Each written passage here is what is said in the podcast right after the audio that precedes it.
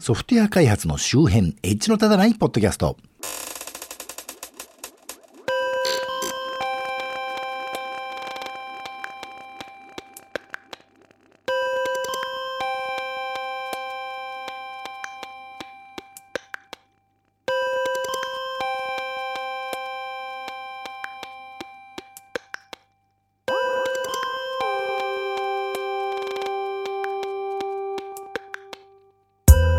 コンピューターで楽しいことをしたい人、そして最近また仕事が立て込んできてましてね。もはや年内は予定がいっぱいいっぱいだと思ってたら、早くも来年1月前でね、あの、1月いっぱいまで仕事をはみ出して聞き始めてましてね。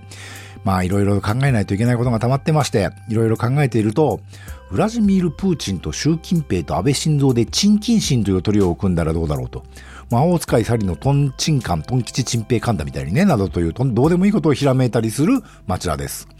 今時魔法使いサリーの三つ子とか知ってる人どんだけいるんだと。赤塚不二夫の息子はね、今でも有名なのにね。このポッドキャストはソフトウェア開発そのものの話題はそこそこに、あまりエッジは聞いていないかもしれないけれど、ソフトウェア開発と関係あるようなないようなお話を、あまり角が立たないようにのんべんだらりんとしていこうという番組です。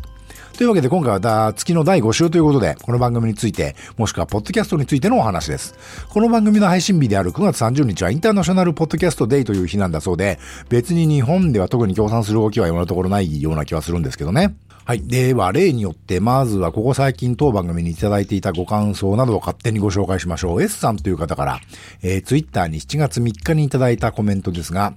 冒頭のテッチクランチで吹きそうになって駅で笑いをこらえるのに必死というのをいただきました。あの、前回のインサイド会の第109回にわかに活気づき出したポッドキャストっていう回のね、冒頭のヨタ話で、アマゾンエコがフラッシュニュースでテッククランチのことをテッチクランチって読み上げるというね、あの、改めて言うと実にどうでもいい話をしましたけれど、まあ、受けたのは素直に嬉しいです。ありがとうございます。思わずツイッターでお礼を申し上げたところね、わいつも楽しく拝聴しております。ぽそっと脆いのがお気に入りなのですと言っていただきました。まあ、何せ、田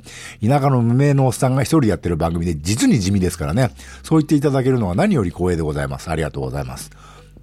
次、これはいただいた感想ではないんですが、ライトついてますかというね、ワインバーグさんの、えー、本がありまして、そのワインバーグさんが亡くなりましたという話をこの前しましたけど、その少し前にね、あの、レディオキャットさんという方が、ライトついてますかを読まれて、その感想をブログに投稿されていたので思わず嬉しくなってね、それ私の座右の書ですよとツイッターで話しかけてしまいまして、それにいただいたリプライを勝手に読んじゃいますけど、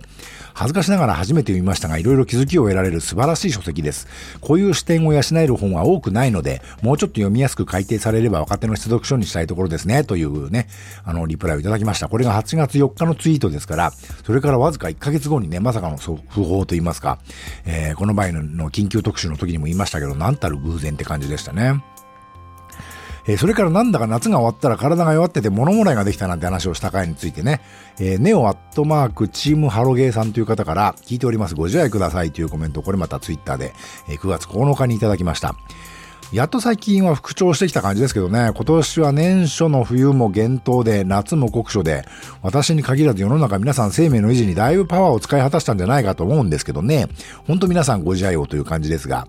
つい最近のツイートで、9月28日、えー、この隅アットマーク技術書店5カッコ U74 アンチパターン &PHP 中級本という方ですが、今更だけど、エッジの立たないポッドキャストの冒頭はイヤホンで聞くと左右にグワングワンと迫力のある音声だという事実に気づいたというツイートをいただきましたが、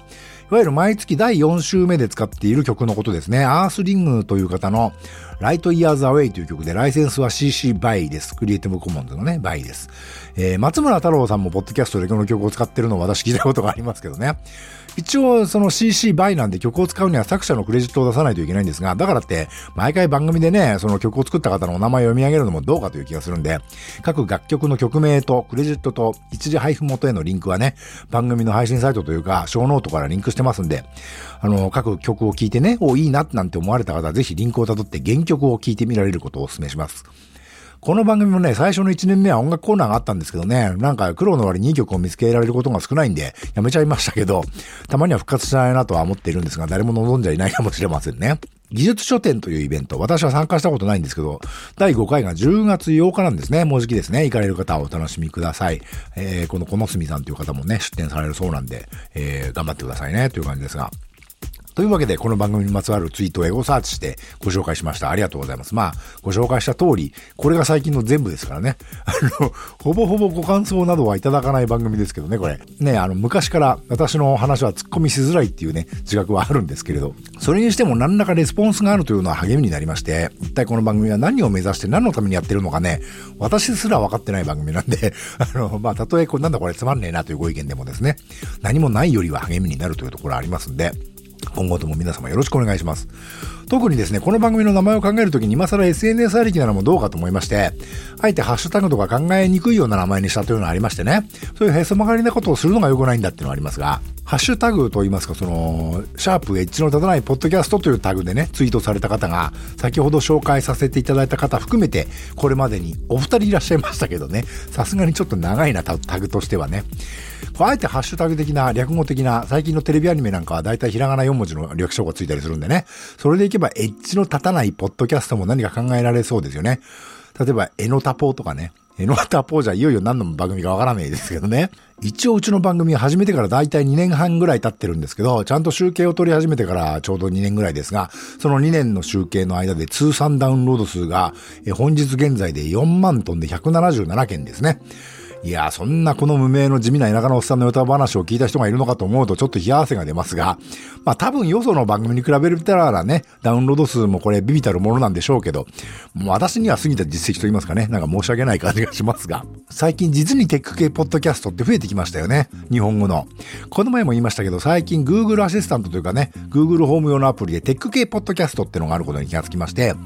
テック系ポッドキャストを開いてって言うと、61件のテック系ポッドキャストをご紹介しますっていますね。そんなにあるのかと。61件もあるのかと。ちなみにこれ最新の配信番組のタイトルを紹介して、詳しく知りたいですか？再生しますか？次を紹介しますか？って言ってきますけど、その、それを無視してね、あのーポコンって言ったところで、聞かれてることは無視して、エッジの立たないポッドキャストって言うと、うちの番組の最新回のね、再生を始めてくれるんで、あの、Google ホームで聞きたいという方はご活用されるといいんではないかと。いや、自前で私もね、アプリ作りたいという意思はあるんですけど、なかなか気力が足りなくてね、もう長らく言ってるだけになってますけどね。で、まあ最近たくさんあるテク系ポッドキャストは、そのほとんどがお若い方がリビルド FM のスタイルを踏襲してやってますよね。私はリビルドチルドレンって呼んでますけど、正直いくつか聞いたんですけど、今一つも聞いてないですね。あの、リビルドはまあ一応聞いてるんですけど、なんというかリビルドって実はとてもよくできてる番組で、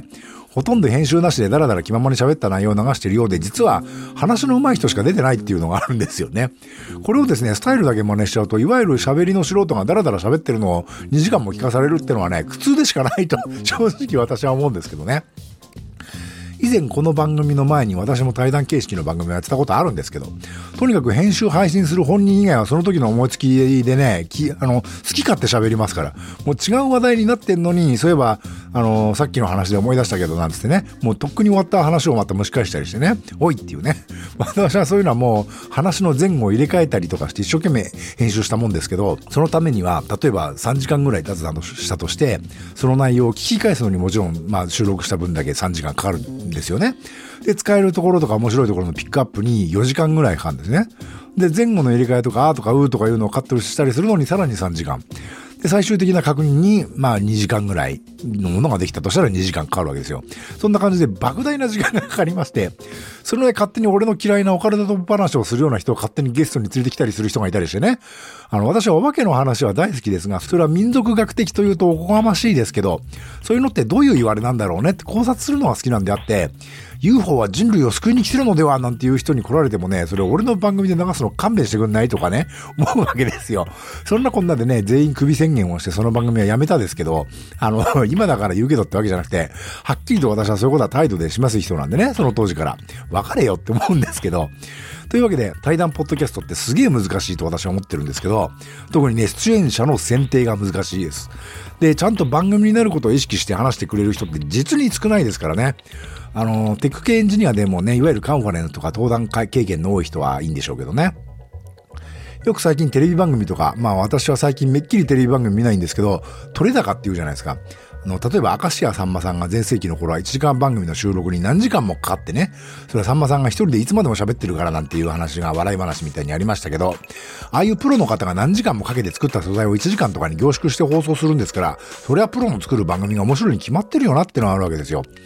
最近ね、だからそういう番組が面白くなくなってきてるのは、そういう無駄になる部分にコストをかけられなくなってきてて、短時間の収録で期待通りの的確なコメントをする人を集めて番組作ってんだろうなと思うんですけどね。まあ多分そっちの方が正しいことだとは思いますけど。というわけで、うちの番組はリビルドチルドレンの皆さんの番組とはだいぶ違うと思いますが、これテック系なのかと、誰しも思ってらっしゃるんじゃないかという気もしないではないんですけどね。あえて言うならさっきもちょっとお名前出しましたけど、うちは松村太郎チルドレンと言いますか、あの、一応松村太郎さんと林信之さんが iPhone の黎明期にやってらした、のび太郎ポッドキャストという番組からね、影響を受けてる部分は少なからずあるんですけどね。まあそんなこんなで、ちょっと違うんじゃないと、テック系じゃないんじゃないと思われる方もいるかもしれませんが、まあ私も思ってはいるんで、あの、今後ともよろしくお願いしますというところで。というわけでこの番組は Twitter アカウント及び Facebook ページと Google プラスページがありまして、この番組で取り上げるかもしれないネットで見かけた気になるニュースのクリップを流したりしています。もし気が向いたらフォローなどしていただけると大体どんな話題をしようとしているのかななんて分かって、よりお楽しみいただけるかもしれません。またこの番組と同じ内容のものを YouTube にも上げてます。もしポッドキャストあんまり聞く習慣ないんだよねという方はよろしければそちらもお試しください。Twitter、Facebook ページ、Google プラスページと YouTube チャンネルはこの番組の配信サイトからリンクが貼ってありますので、ご参照ください。できれば、スマートフォンのポッドキャスト機能やポッドキャストアプリにご登録いただくと、更新があるごとに通知されたり、ダウンロードされたりするようになるので、お勧めいたしますよ。もし気が向いたら iTunes にレビューを投稿していただけるととても嬉しいです。星をつけるだけでも結構ですんでね、やっていただけると嬉しいです。というわけで、今回はここまで。ではまた。